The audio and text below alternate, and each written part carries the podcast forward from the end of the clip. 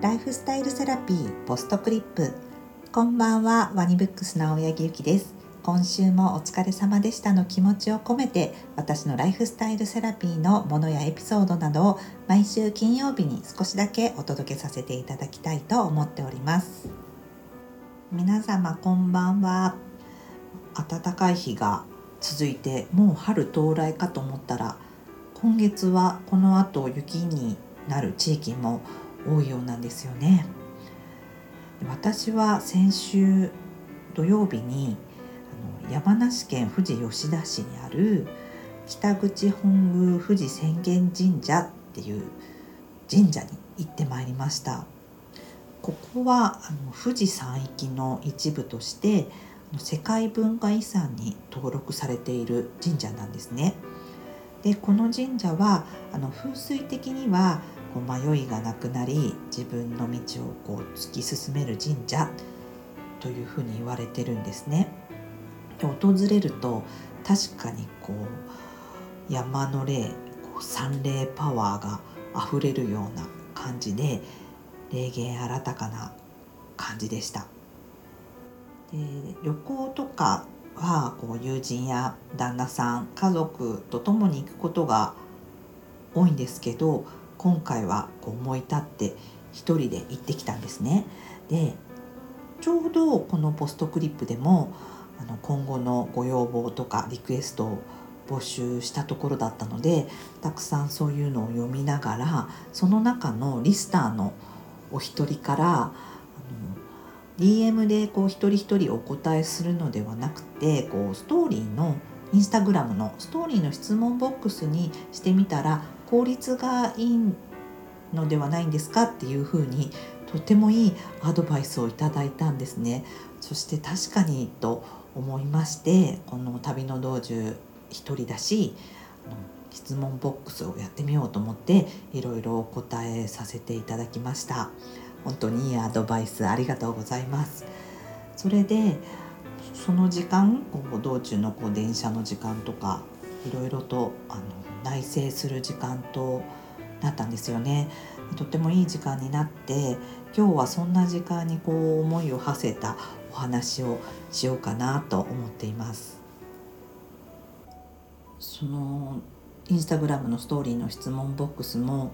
本当にいろんなジャンルのご質問があって、一つ一つにきちんとお答えしたいなと思っていたら、24時間あっという間に過ぎてしまって、全部ねお答えできなかったと思っていたら、ライターの川上桃子さんがDM でアーカイブにちゃんと残せば大丈夫なんですよっていうふうに教えていただけて、今度はもうきちんとちゃんとお答えしたいなと思ってますので、また次回ぜひ質問ボックスやりたいと思います。そして今日のお話は、昨年サザンオールスターズの桑田佳祐さんが NHK の特集番組で新曲のリレー森の歌の制作インタビューで語られていた言葉なんです。で、そのリレー森の歌は東京の神宮の森のいろいろと問題になっている大規模再開発が計画されていることで、さまざまな意見とかやり方への思いを桑田さん自身が綴った作品なんですよね。その神宮の自然の森は桑田さんが長年音楽制作の拠点としてきた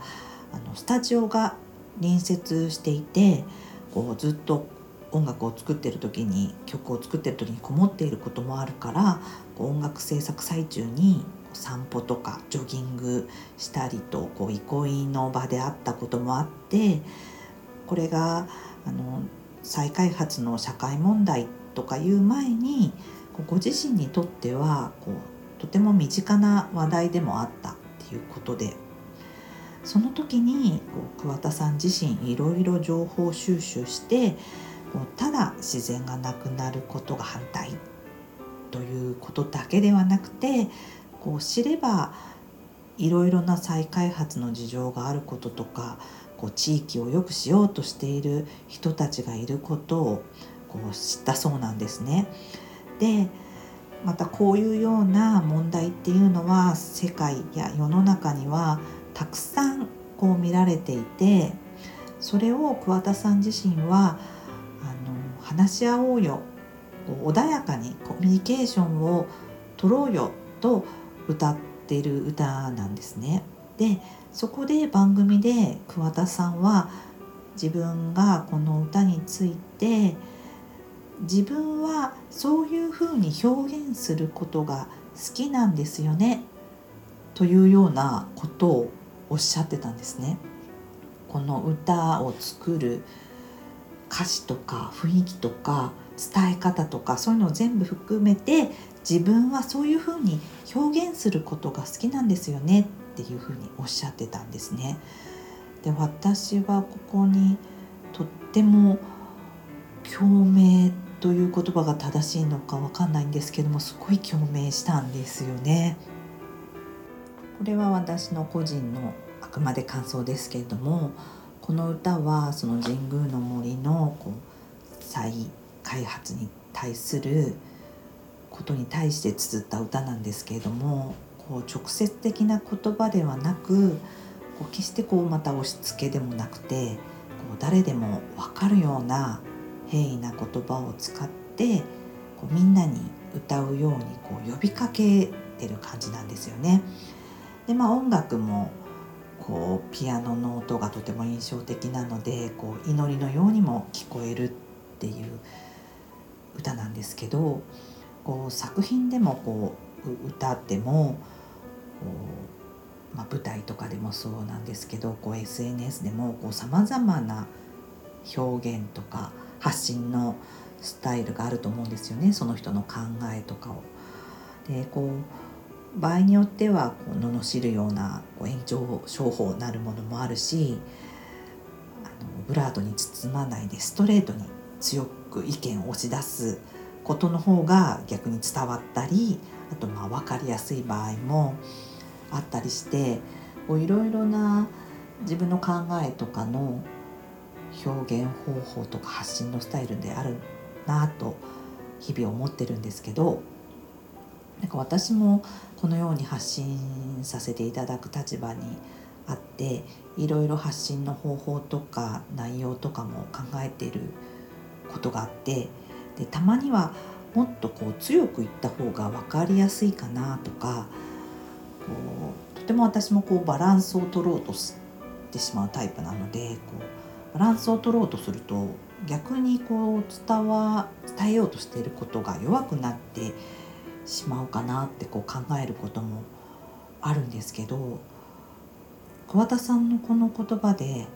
あ、私はこういうふうに伝えるのが好きなんだなってこう自分の中にふっとこう入り込むものがあって、自分が発信することに対して何かのこう答えとなってこう自分の中にこう自分のものになったような感じがしたんですよね。たくさんの音楽を作られて、いろんな人に影響をもたらしているこう大御所の桑田佳祐さんがご自身の曲をね作る時に、今でも自分はそういうふうに表現することが好きなんだなってこう振り返られて思われたことで、とってもこう説得力とかがあったのかもしれないんですけど、すっごくこう自分の中にぐっとこう入り込むものがあったんですよね。これはなんか皆さんにもこうお伝えしたいなと思ったんですよね。こう今こう自分の作品を作っている方とか、何かの形で思いを発信している方とか、自分のお店